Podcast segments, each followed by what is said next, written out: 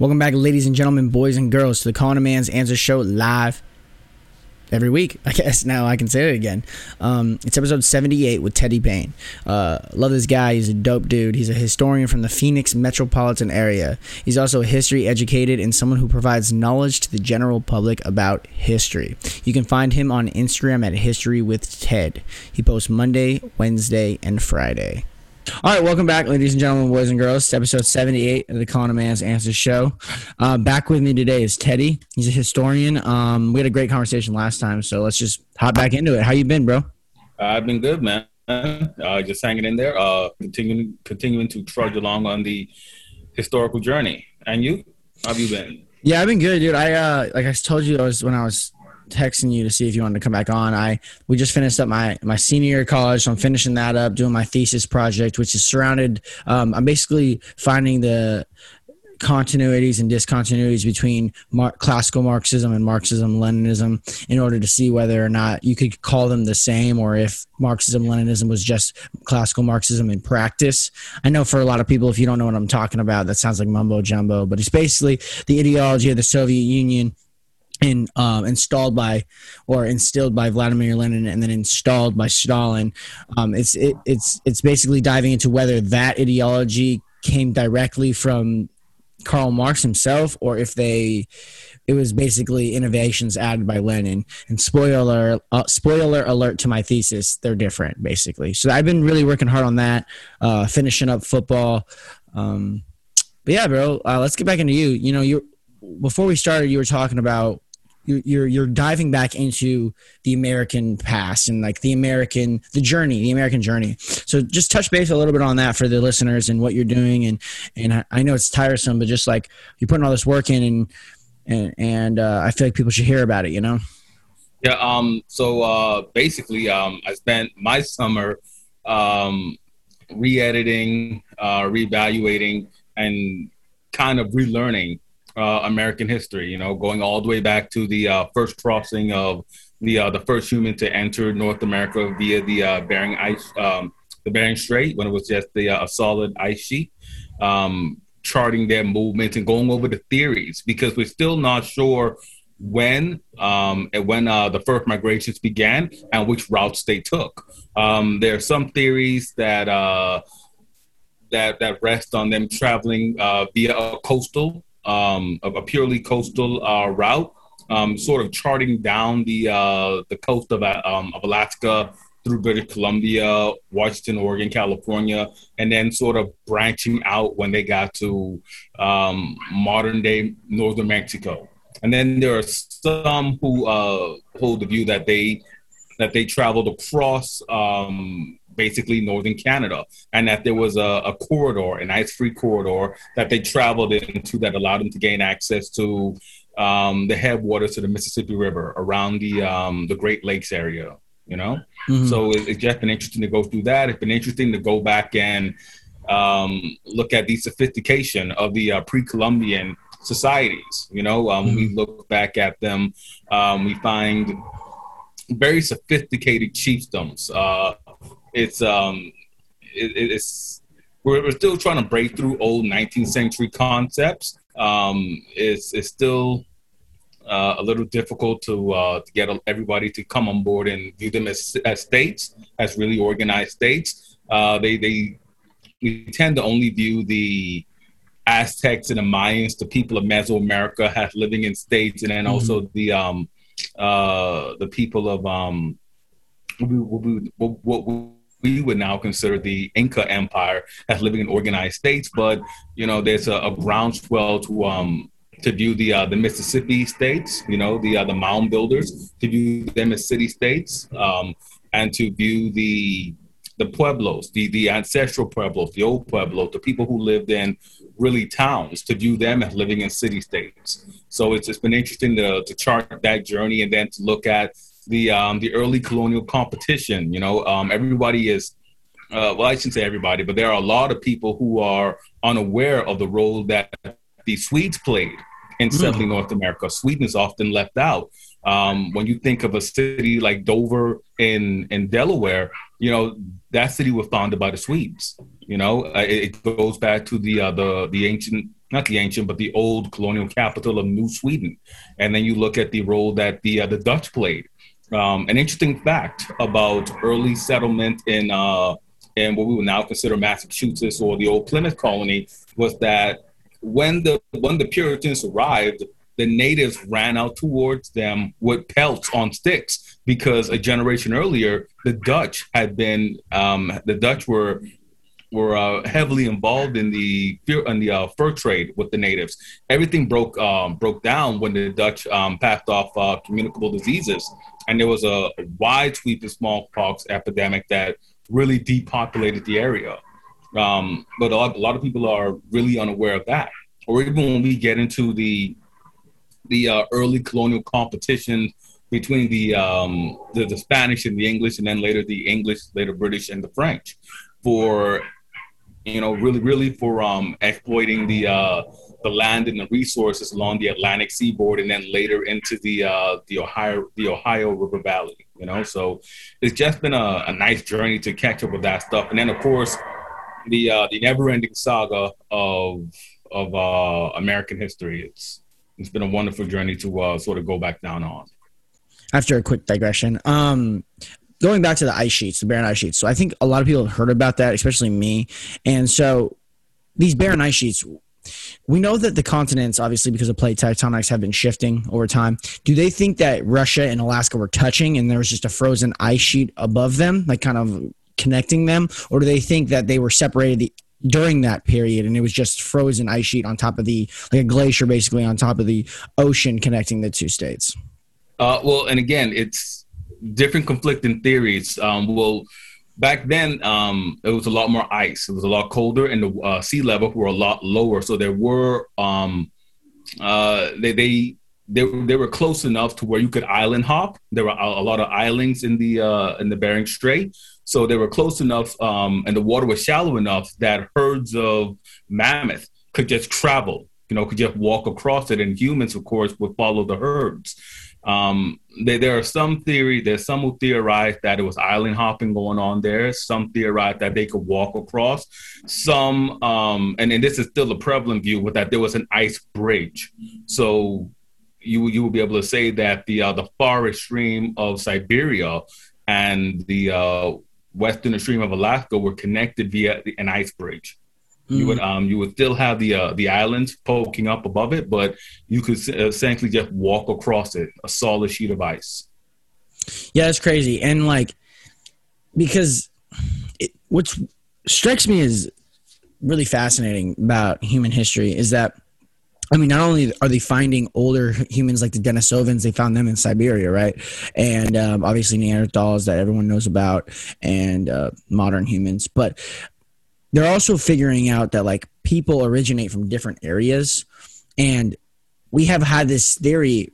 I don't know if you saw it, but there was something that said like they saw they found a, a modern human in the United States or in in the Americas that dates back like ten thousand years before they thought the first humans were here and so it, it's fascinating because I feel like as technology gets better and as we get more advanced in how we how we do geology and how we do anthropology, it, it, it almost makes it seem like no matter what the the current state of how we think evolution occurred and how we think the travel of humans occurred, it must be different because to say that all modern humans I don't know if this is the theory, but to say all modern humans came across from Asia, I feel like it's severely misguided. I feel like there had to be people originating in the Americas because it's such a large state, and because of the thing that we all evolved and and um, at one point Pangea existed and they were all connected. You know, um, people must have migrated or, or, or organisms must have migrated because of weather temperatures. So I feel like as we get more advanced, we're going to figure out more and more that people did originate here.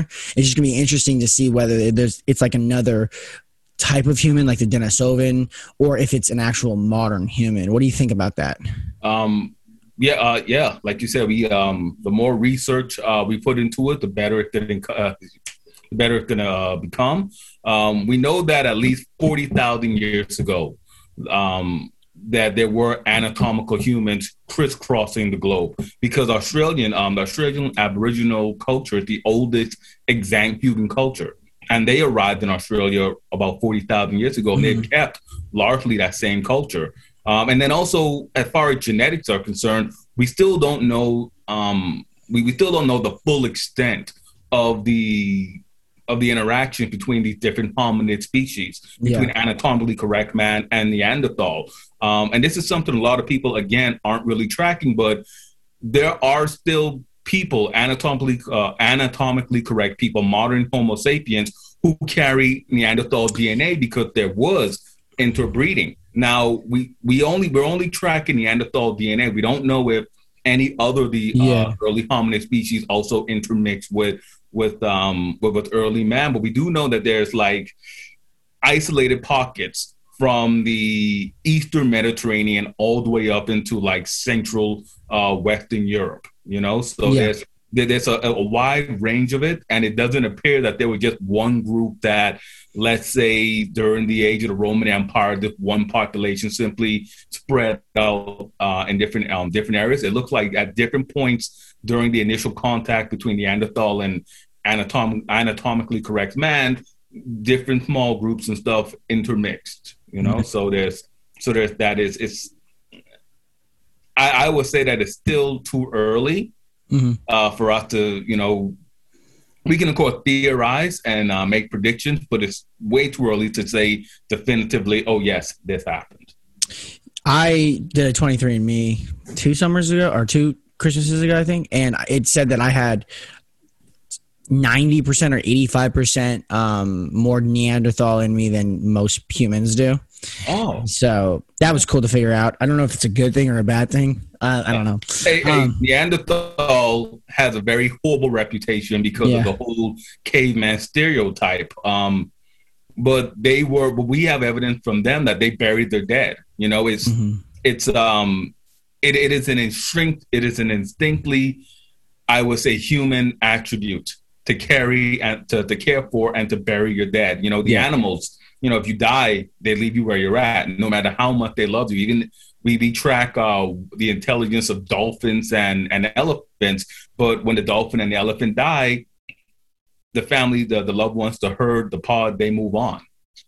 Yeah. And the weird thing about humans is we talked about this last time about the Egyptians. Like they, everybody has their own culture around what to do about the dead. Um, but usually, until modern, modern really times most humans buried right most humans buried their dead no no um no, no. uh very famously the romans cremated their dead oh really yeah um as a matter of fact it's, it's still people are still looking for like uh, a reservoir not uh, well a reservoir shouldn't um isn't really a, a good term but like a cache of like roman ashes you know very famously caesar um, I think the most famous example of that, you know, he uh, they they broke up benches and tables and all the mob. The Roman mob did this at his um at his funeral. But the Romans very famously did that. Uh, you find that a lot of societies where the uh, there wasn't a whole lot of arable land, mm-hmm. they took to doing that. Egypt with the example, with the exception, because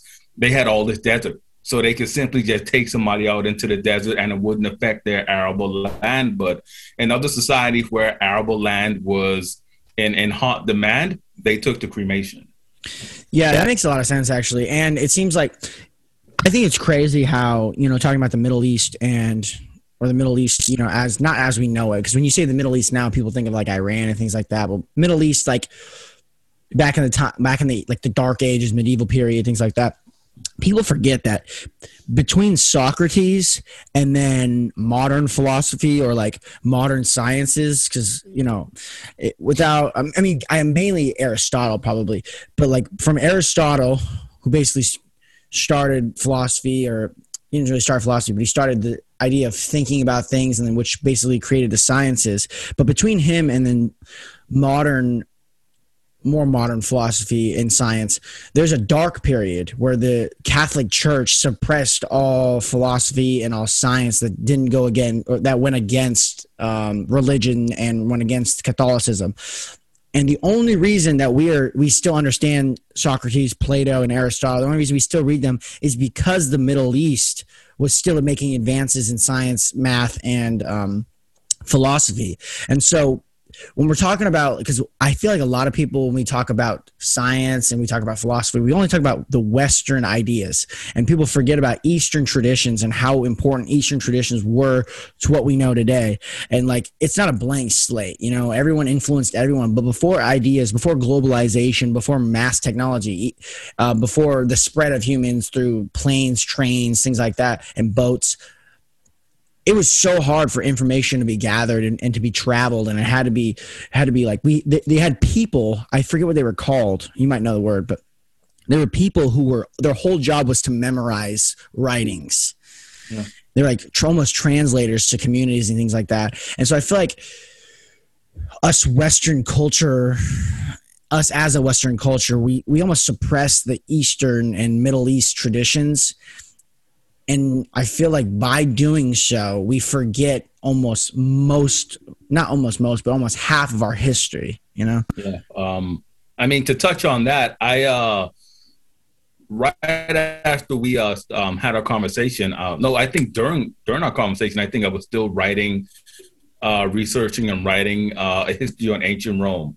Um, you were, yeah, and yeah. Um, and and I just had a conversation with a friend of mine on the same subject, uh, and it, it, hits on two things. Uh, one, the Eastern Roman Empire, which uh, continued all the way until um, Suleiman the Magnificent captured uh, Constantinople in 1453, and this this again, um, that event forced a lot of um, Eastern Roman scholars, a lot of the scholars in Constantinople, to flee westward, and they went to Rome, and this would kickstart um, the the first leg of the Renaissance, the first um, sort of mm. like breakthrough in um, and uh, relearning in Italy proper. Um, but uh, but uh, but again, you know, going back to those scribes, uh, the people whose job it was to simply um, translate and and uh, make available the wisdom of the past to this new generation. Those those individuals, they also played, I, I would say, um, an overshadowed role in determining what we learn today. You know, it, it's estimated oh, that about ninety percent of all of the writings made throughout Roman history are lost to us are lost in time, mm-hmm. and that's because going back to what you hinted at, the Catholic Church in the West oversaw what was republished.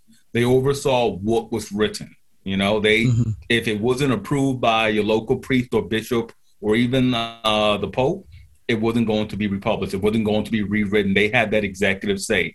And again, these individual scribes, um, they exercised great leeway. They they had great leeway to to uh, write what we would how how we would think of something, how we would learn something. Because again, it, let let's say somebody's translation was a little off, or they favored using um, a certain tense or or um, definition of a word. Well, had they're writing, had they're rewriting these uh, ancient learnings, this ancient knowledge, they're going to put forth their brand of it. You know, mm-hmm. it's, it's uh, I don't know if you remember, there was a game uh, kids used to play where somebody would whisper something to somebody else's ear and it would just go down the line telephone. and see how it changed. Yeah, telephone. It would it would be like that. That that's mm-hmm. basically the learning or the knowledge that we that that uh, descended down to us. Um, and the same goes for um, the uh, the Islamic world. Because the and, and again the Islamic world um as you were hinting at as you got to actually. They played a great role as a conduit for for really um, blending and presenting to the world all of the accumulated knowledge up to that point. You know, mm-hmm. the first universities actually came from the Islamic world. You know, you think of Baghdad and the House of Knowledge, and around one and around the year 1000, you have these great scholars assembled in Baghdad trying to figure out why empires rise and why empires fall. You have them taking, uh, you have them accumulating, gathering all of this vast knowledge from the various Indian societies uh, taking all of this knowledge from Greek and Roman, Egyptian, uh, Phoenician, um, Chinese society. You have them gathering all this information and presenting it to the world. Mm-hmm. Um, what else? Uh, and I mean, and you know, an enduring example of that, right, is our, our Arabic numerals. We know them in Arabic numerals. You know, it's the standard zero, one, two, three, four, and so on. Yeah, uh, they are actually Indian numerals uh, the early Islamic scholars they simply adopted them because they were better. It, it was a better system than anything before them. They were better, less cumbersome, better for accountings to write uh, in ledgers than old Roman numerals or the old numeral system and and uh, in what we now call the Middle East. So they adopted that and they spread that. Um, uh, the same thing was with chemistry. What we now consider chemistry was simply science in ancient chemistry. That's why it's called chemistry, alchemist. You know, mm-hmm. the same thing with alchemy. You know, it's the it's the the science of chemi, alchemy. Um, and then you and then you know to branch off further, what we now call philosophy, the intellectual wanderings or or thinkings of uh, Plato, Socrates, and Aristotle. You know. Mm-hmm. Yeah, um, yeah. It seems as a philosophy too, because that's something I really I, I study here at um, Pacific. But I uh, we're taking philosophy of science, so we're kind of learning about that right now. Um, it basically started with like like the learn the teachings of those three people, and then as it was lost, the Islamic and the Middle East cultures picked it back up, and they kept on formulating ideas through philosophy, and then finally the Westerners um, said screw you um, catholic church we're going to also learn science but yeah. it's it's crazy because we're learning a lot right now about how objectivity isn't um I don't know if you know anything about theory ladenness, but like it's the idea that everything is theory and that nothing's really objective because behind every theory and behind every um, viewpoint of the world, um, there's always theories and there's always ideas that people were have learned from other people and have learned from things they've watched and things like that. So there's no really true objectivity when there's humans involved, um, and it's it's crazy to see that because throughout history, science has been something that to study science, you need funding. So you have to study what somebody wants you to study, or or you have to study what the the Catholic Church or the totalitarian state lets you study. So it's always been formulated through what sub what the state or what the government subjectively wants, and so objective science and objective reason it, they exist while they exist they kind of exist as a substract different or um, opposed to the individual or the human because you will never as a human be able to study something objectivity objectively because of how theory laden you are and how the, the society that you're in d- determines how you think about things. And then what you think about things is determined by who you surround yourself with and what you've read. And no one has done the exact same things and, and it's really fascinating because it really does make you think that there is a something to the human that is different than to the to a rock or to a wall or to a dolphin. You know there is something that is that is subjective to being a human and to the experience of being a human. Um, and this gets in something that i wanted to ask you about. I don't think we talked about this last time.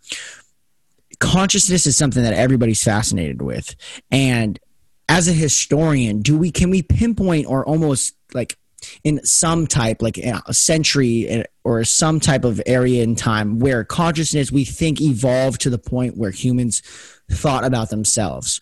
Or is it still kind of a gray area and we don't really know whether it was something that just happened in one generation or evolved slowly over time? What is consciousness and can we pinpoint where it started?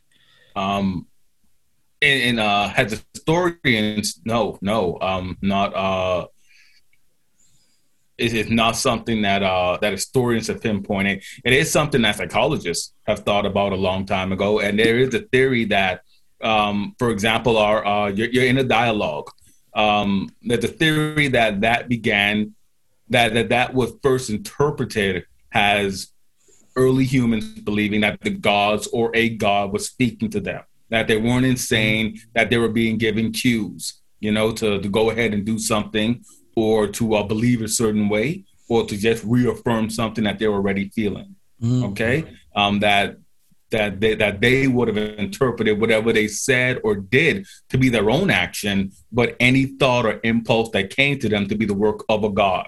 And it would explain why we had so many gods and why we gave gods um, specific attributes and uh, attributed certain times of the year or or certain natural phenomena to the gods. Mm? Mm-hmm. Um, uh, as far as um, as far as like an, an uh, evolutionary answer, uh, I forget the name of the bundle of nerves that connect your um, your right and your and your left hem uh, brain hemispheres. Um, but there's also a theory that those nerves evolved in humans to sort of um, bridge together uh, the two halves and sort of provide, I guess, um, a biological mechanism by which to sort of explain away the inner monologue and sort of dampen down the uh, well, not dampen down, but sort of holding check though those um, that that prior thought, that prior school of thought that this is the actions or the works of the God, has human society became more complex. Mm-hmm. I don't know if it fully answers it, but it's it's it's again still not very well understood. We still don't know a lot about the brain, and we still don't know a lot about brain evolution. Uh, there's also yeah. a theory that eating meat, uh, particularly eating fish, uh, spurred development of the brain and sort of put us on that uh, the, the trajectory path that we have now. So it's it's uh, it's interesting. There there's not as many people that I think we should have studying this, but there are people studying it and trying to make breakthroughs in that. I feel like it's very um not only is it very complex, but it's very nuanced because of the fact that you could answer it in very in a multitude of ways. Subjectively, you can answer the question, what is consciousness through religion? You can answer it through um, spirituality. You can answer it through psychedelic experiences. Because have, have, you heard of the stoned ape theory? I think we've talked about this before. Have you heard about it? Yeah. Yeah, about how they um, ancient modern humans when they were coming down from the trees they ate um, the mushrooms on the path to sahara and it made them connect neurons in their brain that hadn't been connected before and it basically created consciousness. So that's a theory. Um, and it's you can answer the question in a multitude of ways. The reality is i don't know if we'll ever be able to answer why we think what we just do. You know, like Descartes, I think, or yeah, I think yeah, was I was Descartes. just about to say that. I think, yeah. therefore, I am. Yeah, yeah, and uh, so Descartes famously said, obviously, if you guys are listening, I think, therefore, I am. Um, basically proves that you can you can prove that you're conscious as an individual but you can never prove that other people are conscious everyone else could be anatomic robots and you're just the most for only conscious person that exists but you know you exist because you can think therefore you are existing. Um, it's a fascinating thing. And it brings a lot of nihilistic viewpoints and it brings a lot of um, sorry if you're listening nihilism is basically the idea that like um, nothing really matters to you. Nothing really matters because in the grand scheme of things you're nothing. You're a speck of the universe and there's no meaning to your life. And you answer that usually through existentialism which says that authenticity is the best way to go about it so i'm giving you a little philosophy um, background but i think that it the consciousness argument because it's so nuanced and and you can never really pinpoint when someone an early human was thinking you know you can't really look at a skull and see, oh, this is when we think um, humans' consciousness evolved because it's so. It happens in an organ, or it happens in the in the in the tissue of a of a human, and so I don't think we'll ever be able to answer when, but I think we will be able to answer how it occurs at, at some point. You know. Okay. Uh, do you think consciousness only applies to humans, or do you think it applies to animals as well? Because you can, or even plant life matter, because you yeah. can chart and say that um, it is a it is it is a very conscious activity for a predator to yeah. try to trap prey or mm. for a prey animal um, animal that's preyed upon to escape. I think it depends on how you define the word consciousness, right? Because if we're talking about conscious like that, um, so I think the, the, the the definition lies somewhere when we're talking about consciousness. The definition has to lie somewhere between able to uh, adapt and change, um, adapt and change through decision making, mm-hmm. and something between deciding that I should that one should do something for the future because of something that happened in the past, right? So it has to lie somewhere between making a decision that changes and alters your life for the future and making a conscious decision to adapt to an environment. So while we have that framework, it's very broad. I think plants, because of the biochemistry that they change for things, and animals like dolphins and things like that have to lie somewhere within that conscious uh, argument. Now, when we're talking about human consciousness, it becomes a little more difficult because I feel like human consciousness lies somewhere within making a deal with your life, looking at your life on a timeline, and you mm-hmm. bargain with the you bargain with the present, or you bargain with the future, giving away your present to have a better future. That's what working is while also changing how you live because of the past. Now, while doing that, now oh, well, now while doing that, we also consciously make the decision to live out each moment how we want to. So, I think the difference is squirrels can put nuts away for the future, but they can't decide what they're going to do right now. And that's a weird thing to say because they're they're animals and they're and they do things day to day basis. I don't think they have complete control. I think it's mostly animals or mostly and plants are mostly existing all at once rather than in three. It's very hard to put this. In. We as humans almost exist on three periods: past, future, present. Right? We exist there. I think animals exist only in the present, and the only way that they're able to bargain with the future is through their um, genetic code or through their um, what's the word I'm looking for? Uh, what do they say when they talk about human con? I mean, animal consciousness. When they're saying that, is it just instinct? like instinct? Yeah, that's the word I was looking for. I just couldn't find it. I think it's more only instincts, and I think, I think that because it's so difficult to put it into words. I think that the instincts that animals have, they have been ev- evolved over time, and they've created a system where if you exist like this as an animal, generations on generations will be fine, but they can't decide what to do in the moment like humans can. So the definition of consciousness for humans is a little different than for animals, and I think that's why the conversation is so difficult. because We're talking about two different things. You know what I mean? I know what you mean. Yeah, it reminds me of um, uh, an old joke.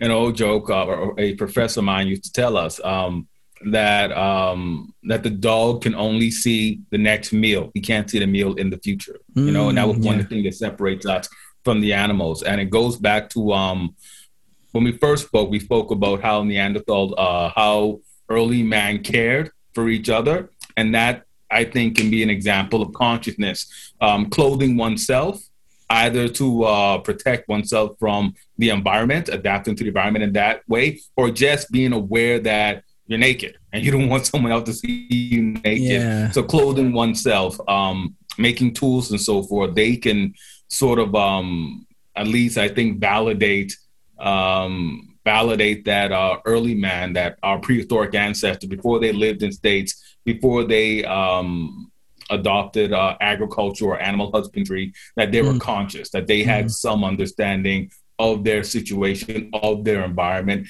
and that, like you said, they um, bartered, uh, bartered or bargained their future, you know, in the present. Yeah. Let's talk about World War II for a little bit because I know we got into it a little bit last time, but I don't think we dived into it as much as I wanted to dive into it. Or World War One too. I'm fascinated with late 19th century to early or middle 20th century. I think that is the most important human um, time in human history, especially um, Western human history, because of I mean, the two world wars, but also um, the first trials and errors of communism. And um, uh, I mean, you can even go to the 60s, talk about the civil rights movement. And, and so I think that the thinkers of the 19th century, I think we don't give them enough credit because I think they changed the course of human history for I don't want to say all time, but they just changed the course of human history. Like Karl Marx's influence, um, regardless of good or bad, you know, was insanely. Um, you can you can see it, you can really track it. Like Soviet Union, Maoist China, hundreds of millions of people died probably um, yeah. because of that ideology. Um, and then we look at World War II. Um, we got uh, fascist ideology, um, the Aryan races, and I think that it and, and you, um, some people would say that Hitler was influenced by um, nihilists and nihilism, existentialism, and uh, Nietzsche. And I think that though that period in time is so fascinating because it's like the right after the Industrial Revolution, and it's the time where people started to become aware of what it meant to be living unequally, right? I think it was the time where people started to realize that other people can be viewed as better or worse. And I think that really, what were you going to say? No, I, I was going to say that that concept goes way way beyond that i would say that now i would say that in the 19th century the um the, the very the very conscious understanding that you know other people are just that some group of people um the underclass so to speak were just suffering unendingly while the upper class were just living this gilded uh this gilded existence um that during the the mid to late 19th century with a lot more people um, cataloging that, so to speak. We, we, had a lot more people writing about it. You think of the writings of Dickens. You know, most people don't think of Charles Dickens as a um, had the revolutionary uh, literary source, but if you've ever read um, his novels, and you listen to or, or um, just really, really read or and, uh, and visualize his description of working class English uh, society, particularly those workhouses and uh, and the um, the orphanages that they sent those uh, those kids to. Um, Oliver Twist is a, I mean, that's a, a great example of that. Um, but when you when you see that, it's it's revolutionary because we've never had that. We've never had that voice from down below in in any of our sources. You know, mm-hmm. throughout history, it's been the elites leaving out these records, leaving out these um, um, these written uh, sort of like snapshots throughout history. So I, I, would say that, and then and then, and then again too, you go to France and uh, the Wretched, you know, uh, Les, Les Miserables. Um, again, it's a very it's a very nice, a very neat snapshot into what the uh, Parisian working class, um, well, not really the Parisian, but yes, the French in general working class were were, uh, were angry about. And then you go back, I would say, two, let's say, two generations before um, those books came out, the French Revolution an explosion of anger. People who were were just angry and they were upset. Uh, the French people didn't really have a problem with one leader deciding what was happening. They weren't so angry about the autocracy of the king. They were angry that the king and his ministers made mistake after mistake after mistake. And hold on real quick. Okay. After a quick quick digression, go back to the um, French Revolution and things like that. Yeah, so uh, so with the French Revolution, we can also see this um, the, the, anger, the angry tide rising from below, and we can go back uh, about a century and a half earlier to the English Revolution, uh, not the English Revolution, but the uh, the wars to the three kingdoms. You know, the ones that um, between the Cavaliers and the Roundheads. We again can see discontent from below at the uh, handling of, uh, of of the affairs of state by Charles the First, and you can, I mean, you can go back throughout the eons in history to just see voices from below rebelling against their their leadership because they were uh, unhappy with the with the uh, distribution of wealth or they were unhappy with the running of society. And it, it is exactly those those conditions that led to the birth of democracy in the first place. You have to remember that athens athens um, before democracy was really a hellhole.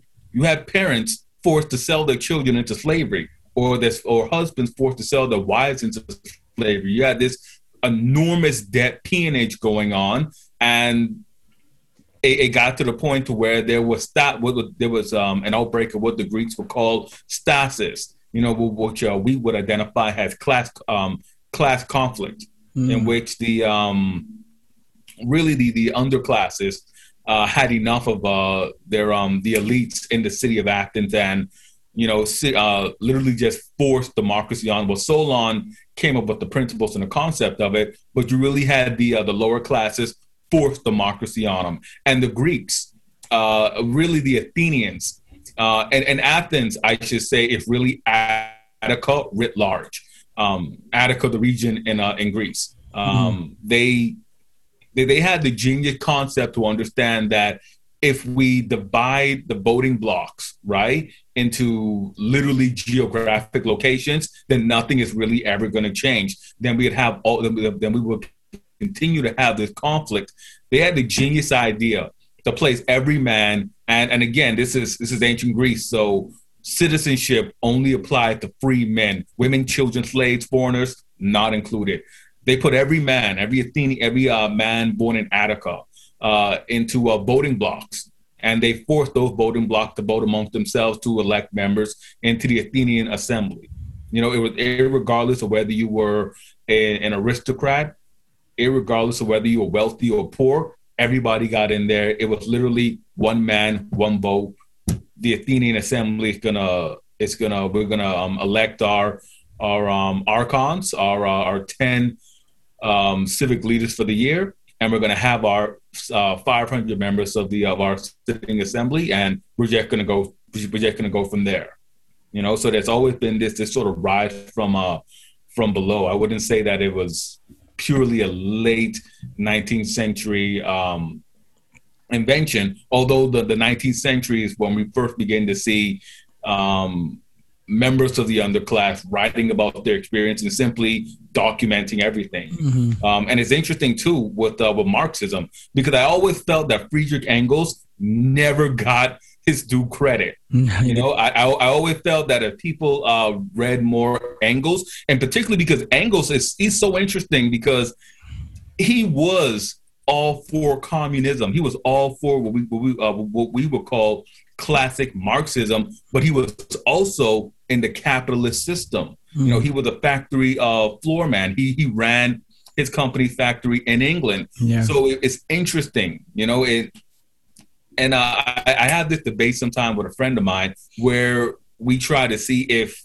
if Engels is the father of corporate welfare, right? Oh wow, yeah, yeah, right, wild, right?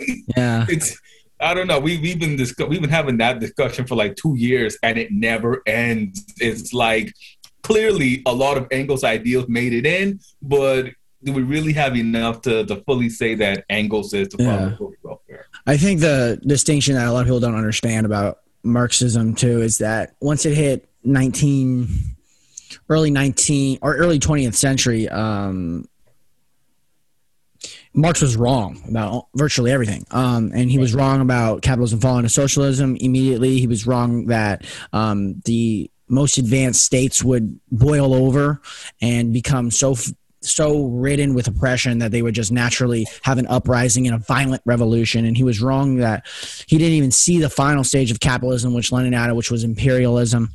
Mm-hmm. And it was for, it forced people like Kautsky, um, Bernstein, and Lenin to to tackle this this to fix it and to explain why Marx was wrong or to add their own innovations. Bernstein, I don't know if you know anything about Edward Bernstein, but he's a famous revisionist uh, Marxist who believed that the only way that revolution was, he thought that violent revolution was. Um, what is his famous quote? He basically said that violent revolution is um, emotion um, taking control of the mind, and reform and debate is um, the mind taking over emotion.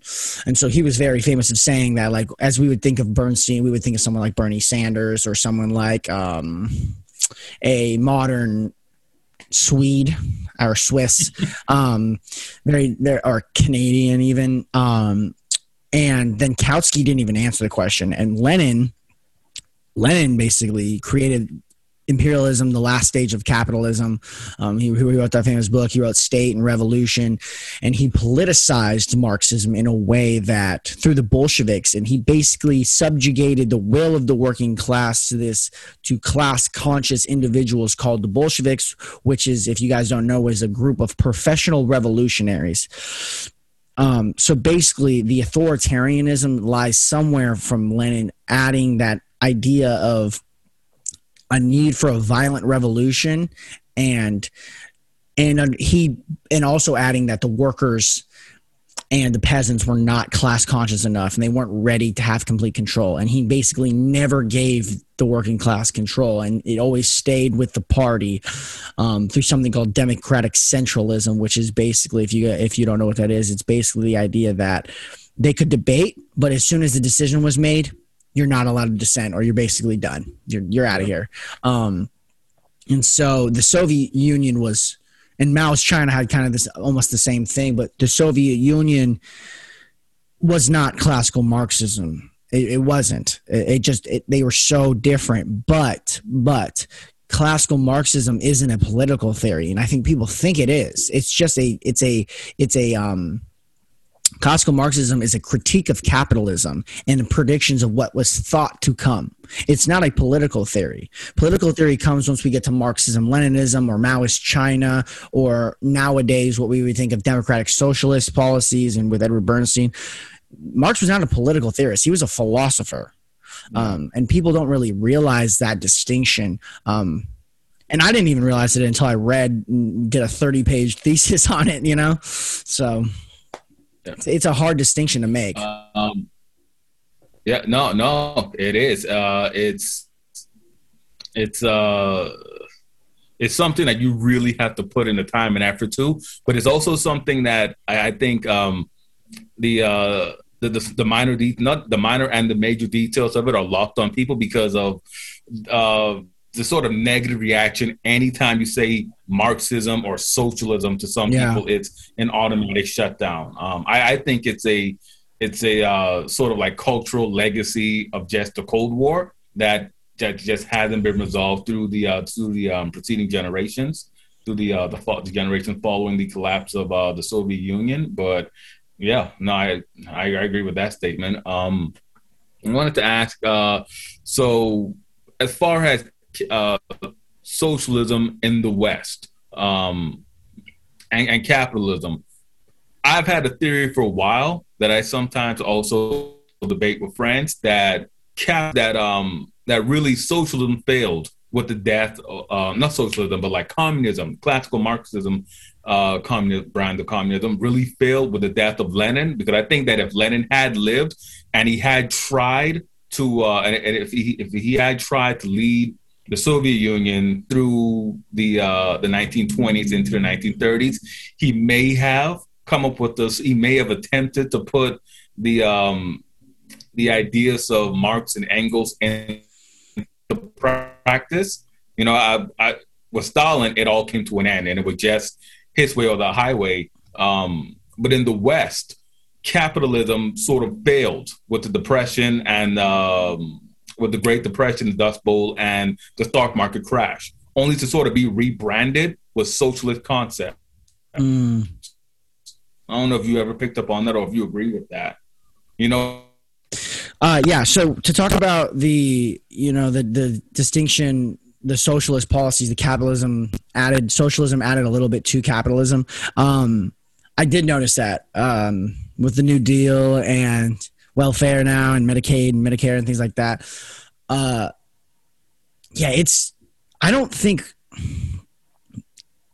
to touch on something that you said, I don't think Lenin would have done much differently, much different than Stalin. I think Stalin was a little more violent, yeah.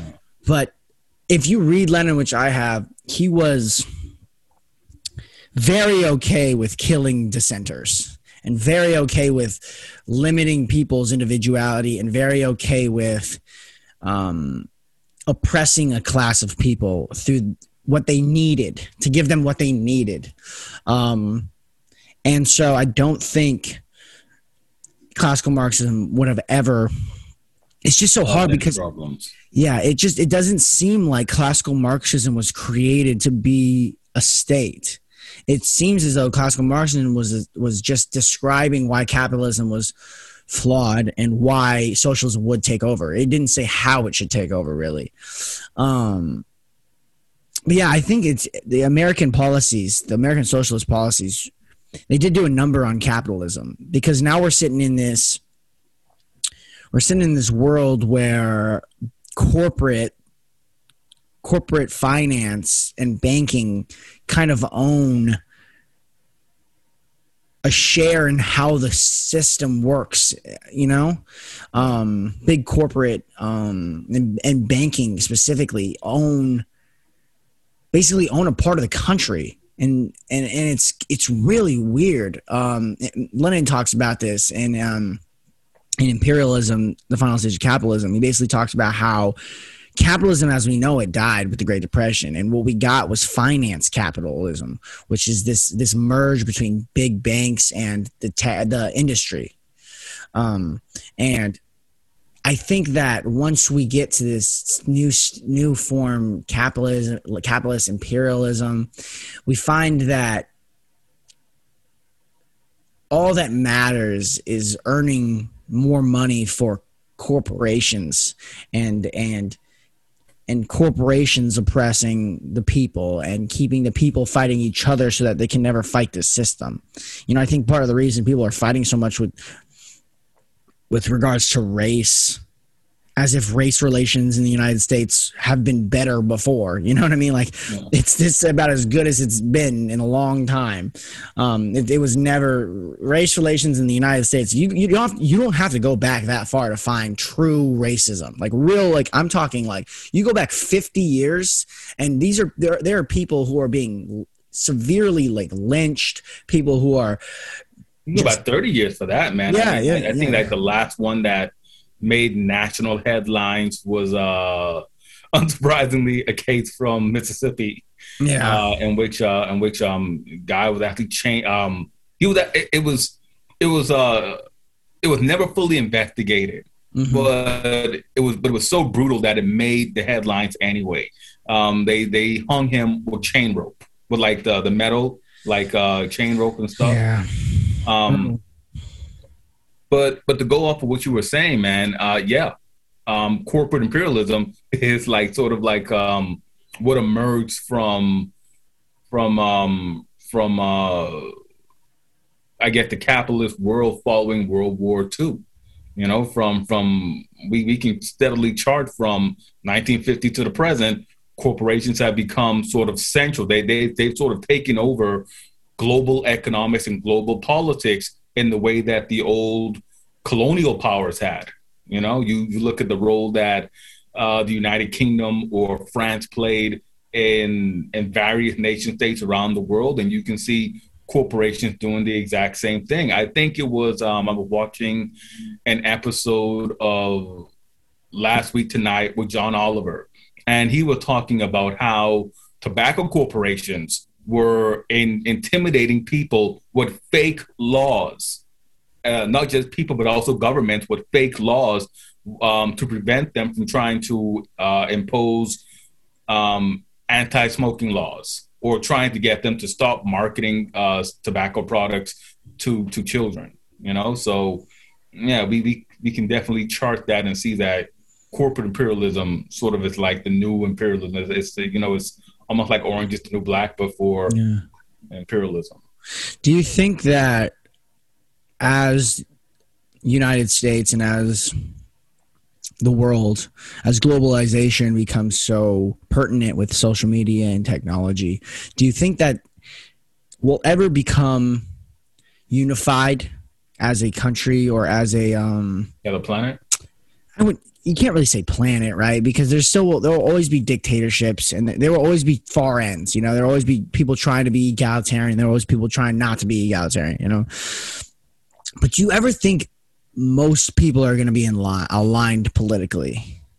Um, and think that there is a there's prob if you're if you're in a country where it's possible the best way is this right do you think that like probably democratic socialism if we're looking at it do you think that most people are going to be able to say yeah you know life's a little unfair but we need a little bit of it to be unfair so that people want to be better and people want to like be successful but we we can't like the way i like to say it is inequality is bad because it causes crime, right? Yeah. Um, we, we, we know that we know that poverty causes crime. We know that, right? But inequality is also good because it causes um, hard work and people to to be successful. So how do we and, and and to innovate and to create new ideas? So how do we limit inequality so that the whole system doesn't topple on itself like it's doing right now, while also ensuring that people are on the the whole spectrum. There are people at the top and people at the bottom. How do we limit the bottom with the spoils at the top while also ensuring that we're there's still a game to be played so that people will because if we're sitting on if we're sitting pretty, if everyone's sitting pretty, we're not getting more advanced as a society. It's just not happening that way. Marx has a famous saying that he thought that communism you could fish in the evening and um, hunt at night, right? No matter what, though, no matter what though if me and you go hunting one of us is going to be better at hunting right and that competitiveness i don't think it's something that capitalism creates. It's something i think it's something that's in, intrinsic in humans especially human males. And so how do you ensure competitiveness um, and inequality while also limiting how violent it has to become you know? Um, that's a tough one. Um, a lot of different societies have uh, have attempted it. Um, during the um, during the uh, the post-war years after World War II. The United States attempted that, but they only attempted it for um, the European Americans. You know, you see this boom in suburban housing. Mm. You see everybody having the house, the car, um, the amenities. You see the rise in youth culture with theme parks um, even adult culture with uh, Las Vegas being like a, the development of Las Vegas being like a prime example of it, but it was limited. And we can sort of like mirror that with South Africa. Um, the South African government from the 1930s onward, they would hold these studies where they tried to solve the problem of the poor whites. And both times the solution was to keep a class of people, to keep um, classes of people down to bog them down to allow others to thrive. Um, I, I, think that you can do it. I think that you can create a system in which um, a vast majority of, of uh, the people in a society are living comfortably, um, while while while uh, some, uh, I guess, are, are, still striving, are left in a condition to try to, to sort of strive to sort of um, rise through the ranks. I I don't know. I I would agree that democratic socialism is perhaps the best path towards that, um, because I, I, think that uh, with a democratic socialist system, you would have a enough social safety nets to where there wouldn't be the type of of uh, poverty or dire need that we have now. Um, I, I, think Lyndon Johnson with uh, with the set of policies he was he had put in place to create his great society. I think that I, I, think that if we ever really truly invested in Johnson's vision for a great society, if we sort of like legislatively set the clock back to 1968 and picked up all of Johnson's policies and put them forward, we can create a society, a, a large scale society in which we could legislate and through social programs um, have an American society at least that did not have an underclass. But the great dilemma with that is we're always, that we're always going to have people coming here for people. People people are like water. You know, they're going to take the path of least resistance. So if you know a nation state has a society and a, and a uh, social system in place where even if you're at the bottom, you can still strive, you can still pursue education or mm. or some sort of like um, uh, entrepreneurial uh, course to better yourself. If you if everybody knew that, then it'll just have unequal um, immigration. You know, and, and it, yeah. it sort of hints at what colonialism was. You know, colonialism was your uh, you're from a, a, backwater region in England. You're from one of those backwater countries, rural con- uh, uh, counties in England. You find yourself to a port. You book passage on a ship, and you have unlimited, um, a- a- unlimited attributes, un- unlimited uh, options set before you. You can go west and become a farmsteader. You can go west and become a rancher. You can go into a city, become a laborer. You can um, you can sell your labor locally and try to uh, try to pay your way through uh, college, try to get an education. It was all these different things.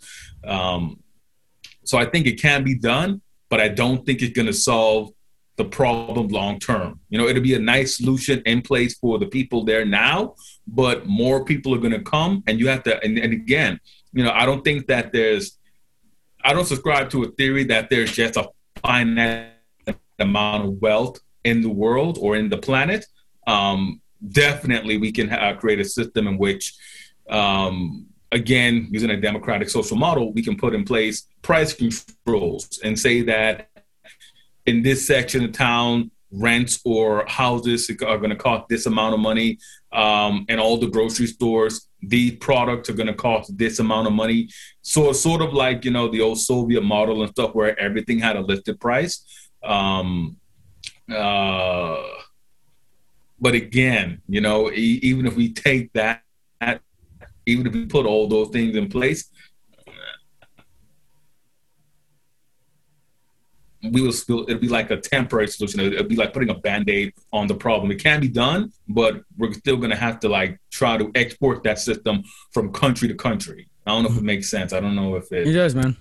all of that makes sense. Well man i think I think that's a good way to end it, man. We've been on here for about an hour and 20 minutes, so I think that's a good way to end it. Um, I always love talking to you, man. It's always a really insightful and and and grandiose and, and fun conversation when we talk. So we definitely got to do it again. Um, quicker than we did last time. It's been like five or six months since we did the last one. Um, thank you as always for coming on, man. It's it's it's always a blast. Hey, no problem, man. Always happy to uh, to come on and and uh, discuss these matters with you, man. Yeah, it was it sort of threw me for a loop, but this one, man, was a lot more philosophical, I would mm-hmm. say, than our uh, than our first one. Yeah, it's it's. I mean, it's whatever you know. I like I like doing this kind of format because it's like whatever the day calls for, whatever the conversation calls for is where we go. You know, it doesn't really have to be. And since we've already had a conversation and I almost kind of interviewed the first time, I feel like we're more open this time. We can just speak. You know, and it can be more of a long form conversation rather than just a um, interview. You know. I got you. Well, you have a great rest of your day, man. Um, and I'll talk to you soon. All right, man. Uh, talk to you later. See ya. Episode 78 with Teddy Payne. I know it's a little shorter. Um, it was it was cutting in and out. Um, I don't want to ever give you guys a product that's not quality over quantity. Um, and I didn't want to push it too far because I wanted to be able to engage too. Um, that's my fault. I need to figure that out before I podcast again. I hope you guys enjoyed episode 78 of the Calling Man's Answer Show. Be in store tomorrow for another episode. And as always, ladies and gentlemen, stay demanding.